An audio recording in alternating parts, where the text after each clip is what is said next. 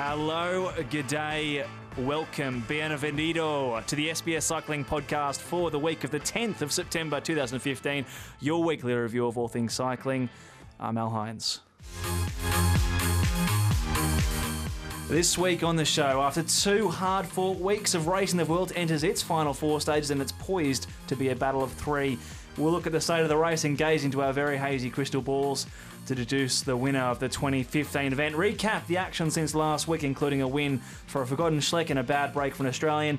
Plus, have a gander at what's still to come at La Vuelta, including a cobbled finish and an Avila, and one final mountain test that could change everything to Cercedilla. That's all this week. A very weltery edition, but who could blame us before we get into that? Quick shout out to Francis Pauline Ferrand Prevot, who, after winning the cross country mountain bike world title last weekend, becomes a triple reigning world champion across three disciplines, uh, adding to her cyclocross and her road world title. Pretty good, Tanny. She's uh she's eclipsed uh, Marianne Vos, I think. She's uh, Ooh, big call. she's a bit uh, sexier than Vos, I reckon too. So she's eclipsed her in four titles. Yeah, yeah, the sexy title. The wo- I'm not sure if that's a current world the title. unofficial. Just like this is the unofficial Vuelta podcast. Indeed, very much unofficial, um, but uh, pretty damn good for Ferrand Prevot. Uh, in some ways, yeah, I think probably this season, considering Vos has pretty much taken a very much a back seat. She even she hasn't been racing for much of this year. Uh, Prevot probably easily the premier women's cyclist, you'd have to say. Yeah, I mean, we don't get to see much of the women's racing, as you know. I mean, look, I, I have to be honest, I haven't seen much of the men's racing the last couple of weeks either. Uh, but uh, no, I did actually stay up to watch the The uh, TT? the, the TT. It was pretty glorious, really. Uh, the, the- just I, I, I just wanted to see Dumoulin in full flight. Uh, I wanted to see if you know. I, I thought uh, he did, he just did everything perfectly, but then I think what was not spoken about so much is I think that Aru did a, a race.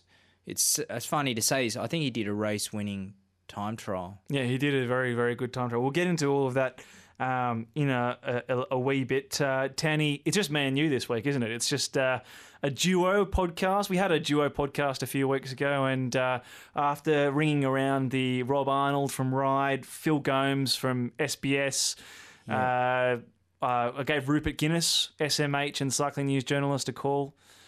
No one would take us. Everyone's busy, so uh, just me and you. Yeah, yeah. I mean, it's I, I noticed that some of our um, peers over at the, the cycling podcast, you know, you've got Daniel Friebe's gone off to, oh, I don't know, Tour of Britain, perhaps. No, no, no. He's left the country. In fact, he's just gone to live in um, Berlin or something like that for a couple of months. So Cheaper rent. yeah, yeah. I mean, this is the this is the situation. This is the milieu you face being a sports journalist these days. I I noticed the Guardian, where you work hours, put out a sports writers workshop uh, in Melbourne. I think at the end of this month. I think why bother because there's no money in it. I know. Actually, on a somewhat related note, I got asked by uh, the the my old high school uh, sort of old boys union to come and talk about journalism as part of a lot of careers in this thing, and uh, I really don't know what I'm going to say because it's.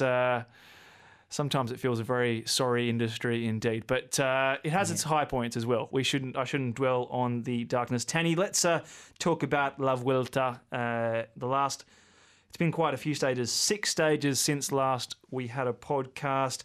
Um, and to recap, bef- where we last left off, left off rather, uh, Danny Van Poppel took the uh, flattish stage to Lleida. Uh, Fabio Aru remained the overall leader, and then as the race worked its way towards a, a triplicate of mountains, uh, we had Alessandro De Marchi. He had a, a, a really good Tour de France a couple of years back, and uh, he was back at it again with a, really nice stage win. Joaquin Rodriguez with a what what could have well been a race winning ride, at least upended the classification. Uh, he moved into red after his mountain stage win on Sotres Cabrales. and uh, and then Frank Schleck. Geez, I'd forgotten that he even was still racing, Tanny. Yeah, yeah, yeah. um, with uh, the win just before the second rest day. Joaquin Rodriguez obviously took the red jersey into it, but then of course last night we had the time trial, and you've, as you mentioned, Tanny, Tommy Dumoulin, which I guess everyone expected to do very well there. That was no surprise that he um, took. Well, I suppose it was a slight surprise he took back red. It was quite an emphatic ride, really, Tanny. Yeah, I mean, this is a guy. You know, let's imagine. Let's go to the back to the start on the beach there, and. Uh, imagine that this guy two weeks ago was given a thousand to one shot of winning this race and about I think if you put it down a dollar for him to finish on the podium you, and he if he does finish on the podium which is most likely will you would have got a couple of hundred dollars. So yeah now now um, I think going into the time trial he was around even to um, to win the Vuelta I I still think as good as a ride he did you know something like oh is it? 50.5 kilometers an hour average. Not bad um, after three, nearly three weeks. Yeah, putting a minute into the next place guy. I can't pronounce his first name, Bodnar, I so I would pronounce his surname. I probably did that incorrectly. Uh, but yeah, to put a minute into the next place guy, a time trial specialist, and he's been having to. He's basically ridden the whole Vuelta uh, like a time trial, and that's why he's been able to still be good in this third week. Um, I know we'll speak about it um, going going um, ahead, but I, I, just sort of yeah, it's it's it can't be over. I don't even think.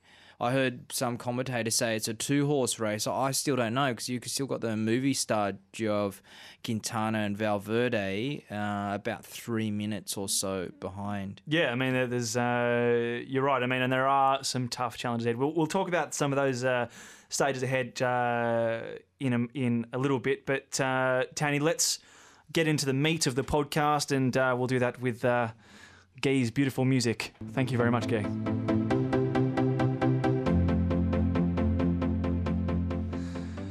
Well, there has been much happening in La Vuelta a España. We could have talked about the Tour of Britain. We could have talked about the upcoming World Championships, but uh, to be honest, I, I just didn't really prepare for those. So uh, we're going to keep it at the Vuelta, Tanny. And uh, yep. Hopefully, people stay tuned in. A few things I want to talk about, uh, particularly. First up, one thing that I suppose the most uh, news newsy thing that we can talk about. Cameron Meyer broke his collarbone uh, last night in the time trial. That means that he's out of the race. No surprises there. But he's uh, still finished. Yeah, I, I, do you know he's still finished in the top twenty? Pretty solid. I think. Yeah. I think he'll probably be uh, ejecting himself from the race now. However, yeah, that's um, ejecting himself, not injecting no, himself no, no. into the race. um, what, is, what do you think that's a, a, potentially a problem for someone who's in a contract year? I mean, this is something that I know it's very late in the season. He might, he may well have already had his deal signed, but he would have loved to have notched a little result, bumped his number up a little bit. Um, we know that he's leaving Orica Green Edge. Do you think he would have? I mean, I suppose it's an obvious yeah, he thing needed, to say. He needed a result. Um, I think OG were good enough to put him into the Vuelta to give him a chance. It's just like Cavendish. Cavendish's deal is most likely done with MTN Qhubeka and bringing across, um, you know, his little entourage of uh, Renshaw et al. But I would say he still needs a win in the Tour of Britain. I don't think he's has he got there yet. No. So um, you know these these guys. I mean, it's pretty sensitive time and uh, particularly because it is a, as I mean, this is not something that's ever really you can't really say it's not like an easy market but it's another really tight contract market after last year. There yeah, aren't yeah. that many rides out there um, I don't know if a deal's been done with Meyer you know I haven't spoken to him recently haven't seen much news on him. We just know he's going uh, so it's funny enough, you know, just going back to, you know, we're talking uh, last week or the week before about the Yates twins. And, you know, when they signed OG, they said, one of them uh, said that he would like to become like a Meyer before that they signed and, and, uh, uh, you know, if they could, if he could do what Meyer did from the track to the road, then they'd be really happy with that. But Cam hasn't really done too much. I think he's been inhibited. It's a product of not so much, you know, he's got enormous talent, but I just don't think that environment suits him. And uh, unlike, you know, the other guys like Chavez, for example, so uh, who, who loves it and signed a three year deal, a three year extension, I should say, uh, just a couple of days ago. So I would say um, Meyer's deal isn't done. Otherwise, it would have been announced now, wouldn't it? Yeah, I, I, I did see a piece of news uh, not so long ago saying that it was fielding a few offers. Um, Yeah. But I mean, that's uh, sometimes that can mean a lot of things. The agent can say sometimes it can just be as little as we've got interest. Yeah. Um, but until a deal is done, you can be you can find yourself very quickly in a difficult position. That's just the nature of cycling. Even if one one uh, one team rescinds their offer, but a shame for Cam. He might be able to turn things around before the World Championships, but uh, What is he broken though? collarbone. Nah. Well, I mean, if it's a, if the it's a, world's is like in a fortnight. yeah, man. but if it's if it's a minor if it's a minor break, then uh, Yeah, I think it's more the time he'll take. Uh, he'll the form he'll lose while he's not riding on the road. I'm pretty sure if you break your collarbone, even if it's a it's a good break, uh, sounds strange. A good break, then he'll still. Um, be out of action. You know, the thing he needs to prep himself. This is why these guys, people go, why are they riding? They need a three week race to prepare for the Worlds. It's to get that competition, that hardness into their legs. Uh, even though a lot of Worlds aspirants are riding the Tour of Britain because, particularly the sprinters, because they feel it will finish in a, a bunch sprint. Uh, uh, Frank Schleck, we did mention before his, his stage win, uh, mountain stage win. It was a throwback to uh, Frank Schleck in his prime. Obviously, there's been a few bumps in the last few years. His Xipamide positive uh, a couple of years ago now, and I suppose also the the loss of Leopard from the pro scene as well. Is this? I mean, I feel like the way when he went to Trek was just a, sort of an artifact of that old setup. I don't imagine that he'll really have much of a future there going forward. I mean, is this the last we might see of someone like Frank Schleck? Is this sort of Oh no, I think him winning the Volta was a sign to say, look, I'm still around. I still want to be around. Yeah, uh, I think it's, it was always different. It's a bit like the Yates twins. You know, they want to go. They want to go to a team where both of them are welcomed. And so that's always quite difficult, especially when Andy was riding better than Frank at one stage and Frank wasn't really doing much. Uh, now there's only one of them in the pro peloton. So uh, I actually, it was, first of all, it was rumoured that Cavendish was going to go to Trek, and I thought, oh, okay, it's a nice ch- a breath of fresh air for that team. But, I mean, they've made some fairly high profile acquisitions of late. So I, I would say Schleck is now a, a stage hunter. does Trek need? I mean, Trek needs a real root and branch renovation, doesn't it? I mean, they're losing obviously Fabian Cancellara uh, end of next year. Yeah. Um, what I mean, I suppose they're, they're also thinking, how do they reposition themselves to the future? That's what I mean in terms of Schleck. I mean, he is still this, and, and probably in the same way Cancellara, that old Leopard setup sort of shadows what is supposed to be, in theory, a new team.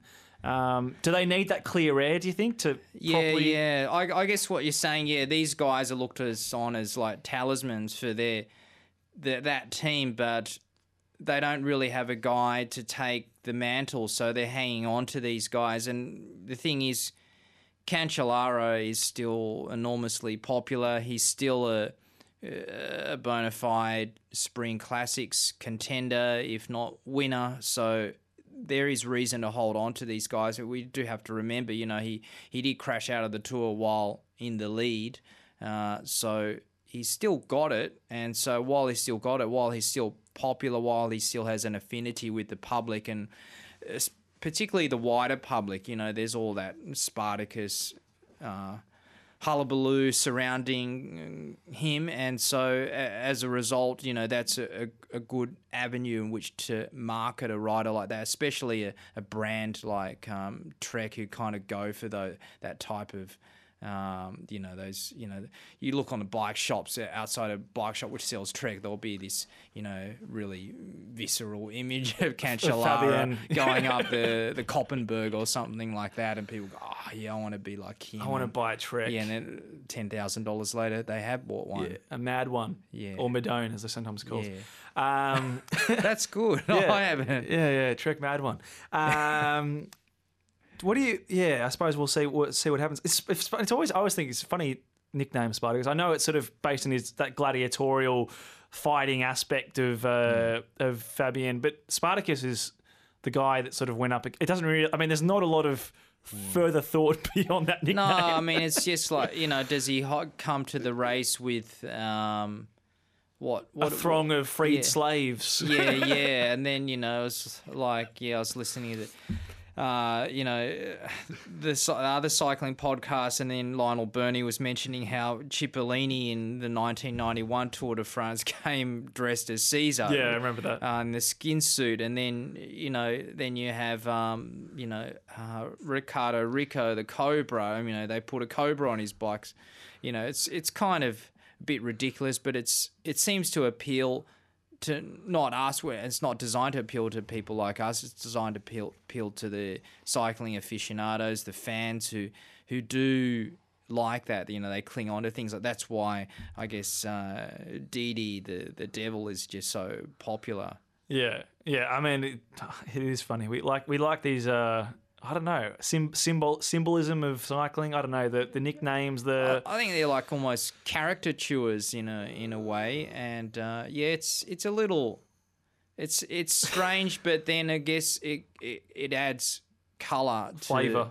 to the sport. I mean, otherwise it's quite, you know. otherwise, it's me and you talking in a studio in in Artarmon. Yeah, otherwise it's quite dull, really.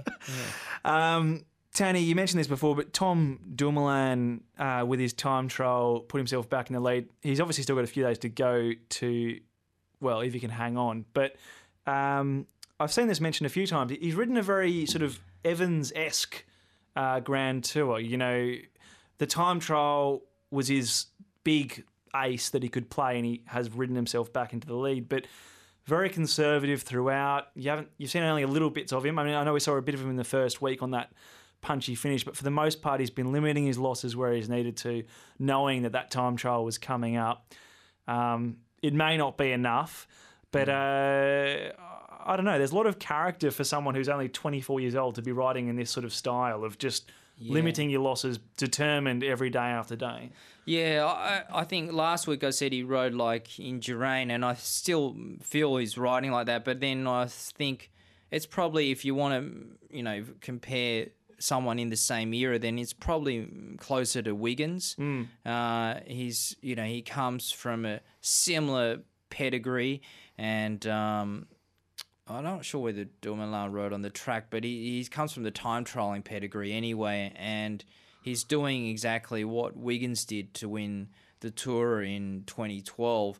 And uh, yeah, whatever happens to the result, you just have to admire his um, his clarity, like his yeah, his uh, Tenacity.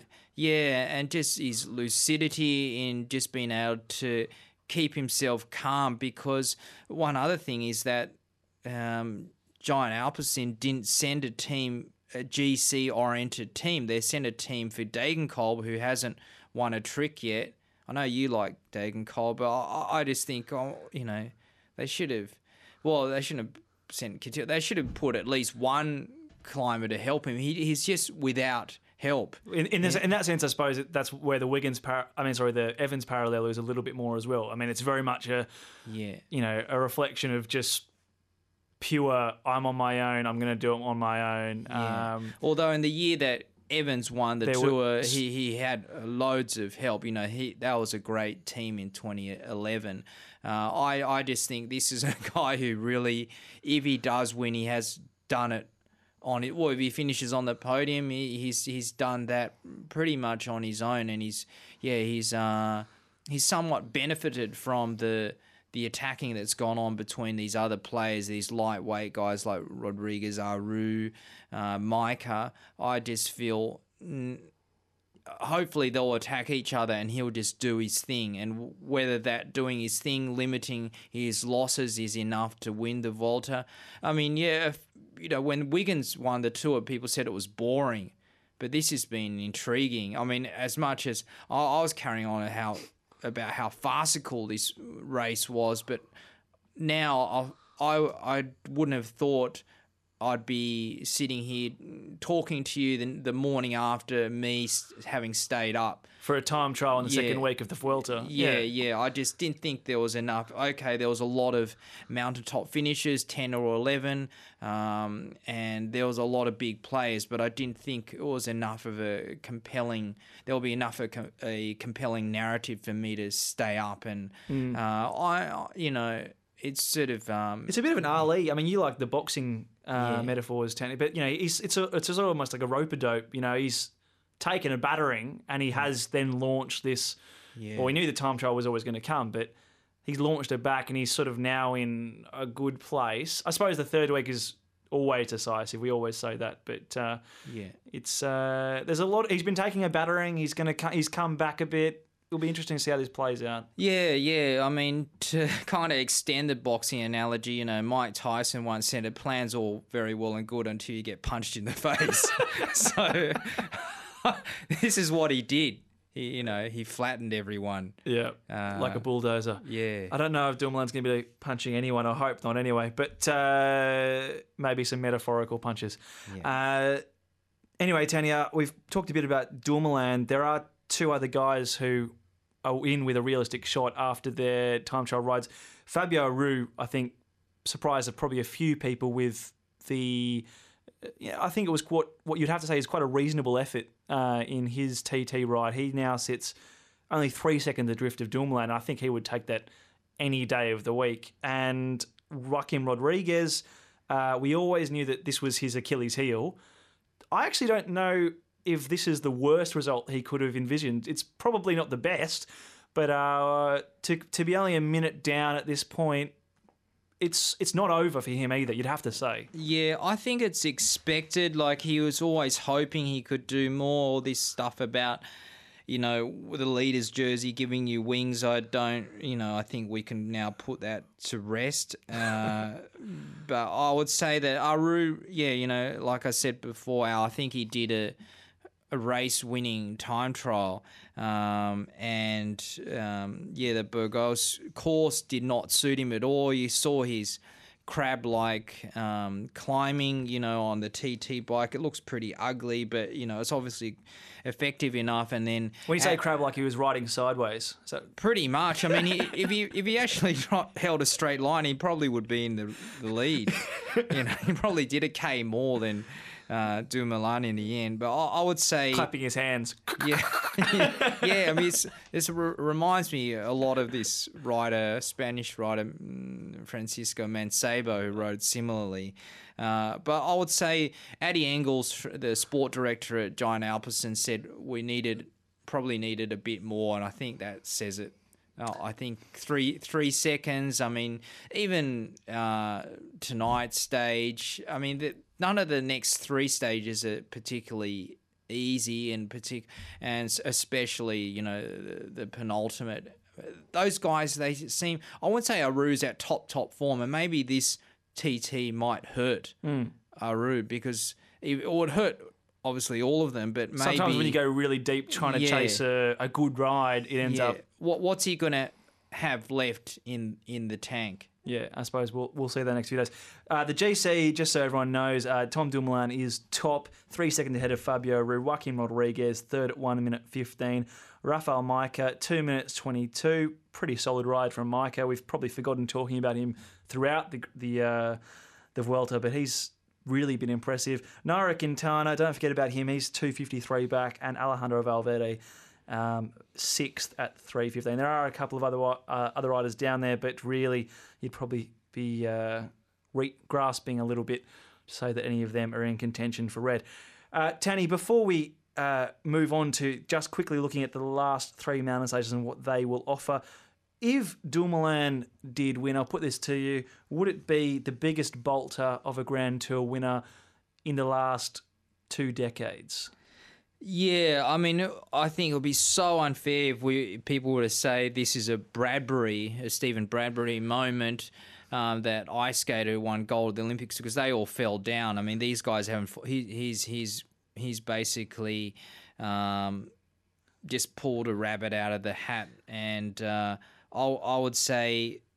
It, I can't think of a Grand Tour. I, I, mean, I suppose what my point is, I can't think of a Grand Tour in recent history where someone has been so underrated before the Vuelta start or a Grand Tour started. I'm talking about Tour mm. Giro Vuelta yeah. and has gone on to to potentially win the race. I mean, usually you go, oh yeah, I mean, it's not crazy that that person won. I mean, yeah. I don't think it's crazy that Dumoulin could win, but you yeah. wouldn't say you wouldn't have said that 20 days ago. No, no, you'd probably have to maybe go back with respect to Sean Kelly's Vuelta, although you know because after that, okay, then he was almost going to win a second one, and he he actually pulled out three days before the finish um, because he had a boil on his bottom.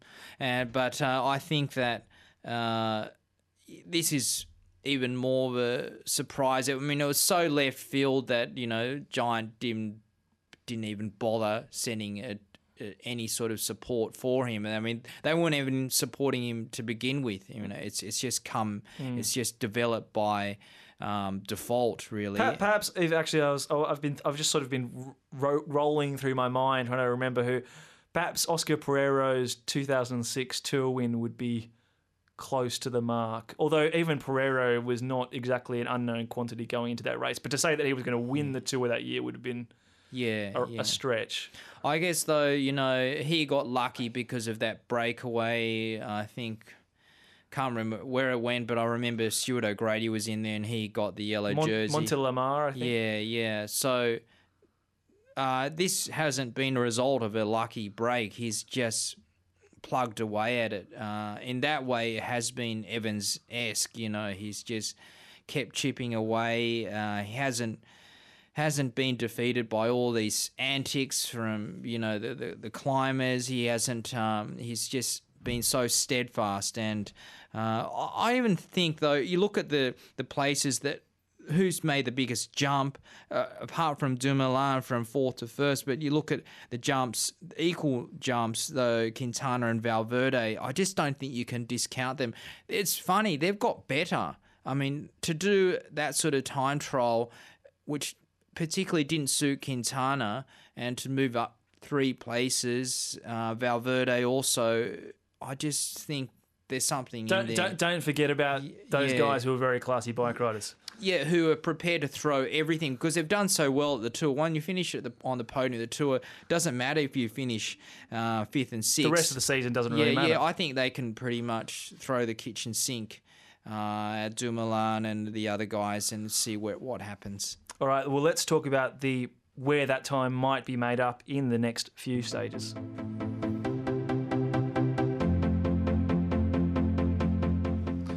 Well, as you mentioned, Tommy Dumoulin is one uh, one minute clear of Joaquin Rodriguez, three seconds clear of Fabio Aru, um, one minute fifteen rather ahead of Rodriguez. But uh, the question I suppose we've got to ask ourselves is there you know, one minute 15. Is there two minutes 22 to Rafael Majka? Is there two minutes 53 uh, to Quintana in these final three stages? Well, let's look at what is to come and uh, and figure it out. Uh, mathematically, for sure, there's always time to be made up in any stage, and these stages aren't going to be easy. They do come in the final week. Everyone's bodies are a bit more tired. Um, I, I would certainly think that it's Fabio Aru, advantage Aru, but uh, Tani Roa Riaza, that's got a, a, very interesting little uh, peak 10 kilometres out from the finish, a category one, um, the Puerto de, de la Quesera. Um, that could that could totally splinter the peloton. That could be a, a nice little springboard for anyone to launch an attack. Yep. Um, but I'm I'm particularly interested by stages 19 and and 20 Uh, the cobbled finish in Avila, it's not the hardest stage. I'm, I'm sure a breakaway will go and probably win, but I, but just that little pointy bit at the very finish, I think, to be honest, um, I would not be surprised to see 30 seconds go. Um, if someone can just go hard from the bottom of the climb, I'm thinking someone like Rodriguez. It's it's his style of climb, short, punchy cobbles plenty of power required. I don't know. I, well, it might even suit Dumoulin. I mean, look how he won that um, that hill hilltop finish uh, a week or so ago. yeah, so he could do something there. Um, yeah, I, I just think if you think back to the uh, when have we been in this situation before? Well, we haven't with Dumoulin. We've just said that, but in terms of you know how much time has been lost on say the penultimate stage, uh, just look at this year's Giro. Uh, Contador could have lost the Giro on, on the on the on the second to last stage. He he just happened to ride within his limits. I mean, these guys. This is probably yeah. I mean, the the hardest Grand Tour on on paper. So I just think well, Dumoulin is the only one of these guys who hasn't ridden a full Grand Tour before in in this top, um, in this top five or the top six, in fact. Uh, so maybe in the top ten. In fact, he's the only guy who hasn't ridden a full Grand Tour before. So he also said he's he said he still feels fresh. The other guys aren't saying that. Yeah, and uh, and certainly not the people who have, who have ridden other Grand Tours this season. Um, that is certainly a scary proposition. Although I suppose we'll see what happens in the ne- in the next few days. Tony, the the last stage, oh sorry, the penultimate stage. There's of course the the final sprint in Madrid, but I don't think anyone's expecting much to happen there. Uh, four Category Ones, a really tough circuit uh, that goes over uh, the Puerto de, and I'm, I'm going to try and Nivascalada. Um, Navacerrada. Navacerrada. Navacerrada. Yes. Yeah, they've done that quite a few times before. I mean, it's just, cra- I mean, it's not crazy, but it's it's crazy hard given that what's transpired before. So you say, okay, how much flat is there? Pretty much zero. Uh, and it's relatively short. 175.8 Ks. Uh, this is the kind of stage, though, that as you uh, talked about, could be a real good day for someone like uh, Valverde and Quintana to throw everything at the stage because uh, they've got nothing to lose. Everyone's going to be tired. Um, if they go early, maybe over the first uh, even over the first climb, something like something mental like that, or over the second climb, mm. uh, maybe put some guys up the road, just splinter the peloton to hell. I mean, it could be a really a, a cracking stage. But uh, Fabio Aru, though, he, he is looking pretty solid. Yeah. I mean, we talked about Dumoulin and how he can sort of maintain his control, and he's looking pretty. I mean, Aru's been climbing very solidly. He's these all these stages, he, he just needs to ride defensively. That that's got to be it, right? I mean, he just has to be looking at yeah, Rodriguez. and then punch, punch them at the end. Mm. What Astana can't control though is multiple moves. I mean, no one team can do that. I mean, even though they've got a good, they've brought a great team to the Vuelta. I just think. Uh, that's why I think uh, the Movistar duo of Quintana and Valverde are just so dangerous. I mean, are they going to follow a move? Yeah, from those two. If they if they go on the second of the four four climbs on that on the penultimate stage, no no they can't. They'll just have to ride tempo. Uh, but you know the these guys. I mean, I, I don't know, you know, Quintana might pay back Valverde, say, look, I'll, I'll just ride for you uphill, down Dale the, the whole day. He can do that for 150k. I mean, he's, he's, he's lived his whole life at altitude. Uh, this, this suits him to a T. He's getting stronger. Uh, I know I keep going on about this, but after this podcast finish and I get home, I'll probably put 10 bucks on. I mean, I won't say I'm not a betting man, so I don't mind a wager or two, and I just think it's it's worth it um, mm. because look, he's he's got nothing to gain for the worlds. Uh, maybe Valverde has, but uh, you know, by all not gonna- accounts, yeah. it looks like it's going to be a sprint, a fairly big sprint at the Worlds, and I, I just think uh, th- these guys they just can throw everything out there. They can they can put their feet up later, you know, in five days' time. Yeah. Uh, I suppose uh, one question that I posited yesterday, Tanny, in, in the blog I wrote was, you know, in terms of who do you think would be the most deserving winner of this year's Vuelta, um, or perhaps who who would you like to see win? Um, those are different questions, but And you would like to see? I would the- like to see the- Rodriguez, but Yeah. only because I think I think a lot of his career has been defined by, as I said, has been defined by his near misses, and it probably if if he does, if he misses a gout again, I think that's the way he'll be remembered. The guy that sort of was and also ran at a lot of Grand Tours. He's been very consistent, almost sort of Sastre esque, I would say, over the last decade. It would be nice if he could cap it out. If he can't, then I guess we'll remember him as a classics guy and guy that's won the world tour many times. But Yeah, I think that's. I mean, whatever happens, that's. I'll remember him not for perhaps. Yeah, unless he does something so spectacular, which he's perhaps capable, still capable of doing. Although he looks to me a little tired. Um, I, I just see him. Yeah, I don't see him ever being in this position again. Uh, I've always thought of him as a classics guy who can ride a good Grand Tour, and so it wouldn't surprise me if he, yeah, if he, he comes away even outside of the podium. Uh, I, I just I I feel like he's a sentimental favourite. He is for you. He is for so many others. Um, but you know, uh, sentiment has never won a Grand Tour.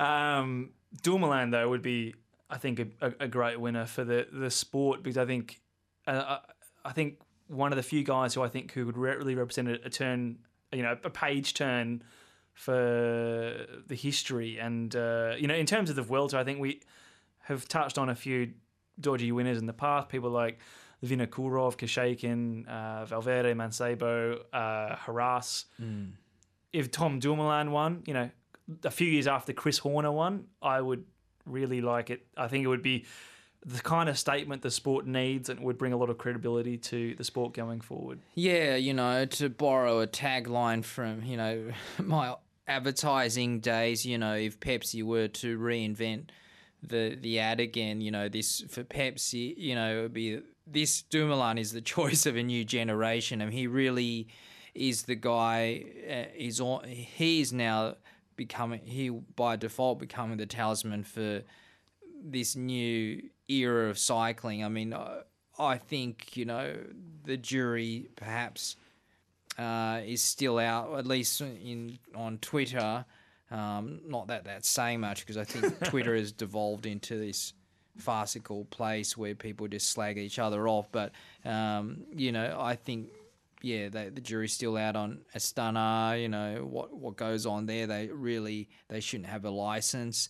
Um, Rodriguez, I'm not saying there's anything untoward about him, but just because of his age, just because of the way he's done it, um, he, he looks like, by all accounts, he looks like he's riding clean Dumoulin. So you know, I think yeah, he's he's the one who always say, okay, you know, now the page is turned. Uh, Tony, on that fine note, we, we maybe we should leave it there. It's um, it's actually gone by very quickly, but uh, we've gotten through a lot, and uh, it's been a pleasure. Hopefully, uh, everyone at home is listening on. I'd be interested to hear what everyone thinks of who they think should win, or perhaps who they think will win the the Vuelta a España, and uh, what they've thought of this year's race, because uh, it has actually sort of been a, a real twist and turn from what perhaps we expected 20 days ago, as we mentioned. And uh, I'll be interested to see if how, how interested people are even in, in the Vuelta, because that's another big question. Yeah, and uh, whether we managed to sustain people's interest for, for this length of time, To even hear the or- question. or or, or you know, do you know? Uh, there we, we might have to invent. Well, if just you comes next week, Al, then then Yeah. we'll have to have you'll have to have two imaginary friends. At least we've just got one here, but he he's not saying much. Do you think maybe we should test also, just before we go, I wonder if Phil's listened to the end of this podcast. We'll just, you know, maybe we should say something disparaging about Phil and then if he gets angry, we'll know if he listened or not. No, No, no, okay, no, no, no, no. no. It's, good. It's good not to disparage people who employ Yeah, you. Yeah, yeah.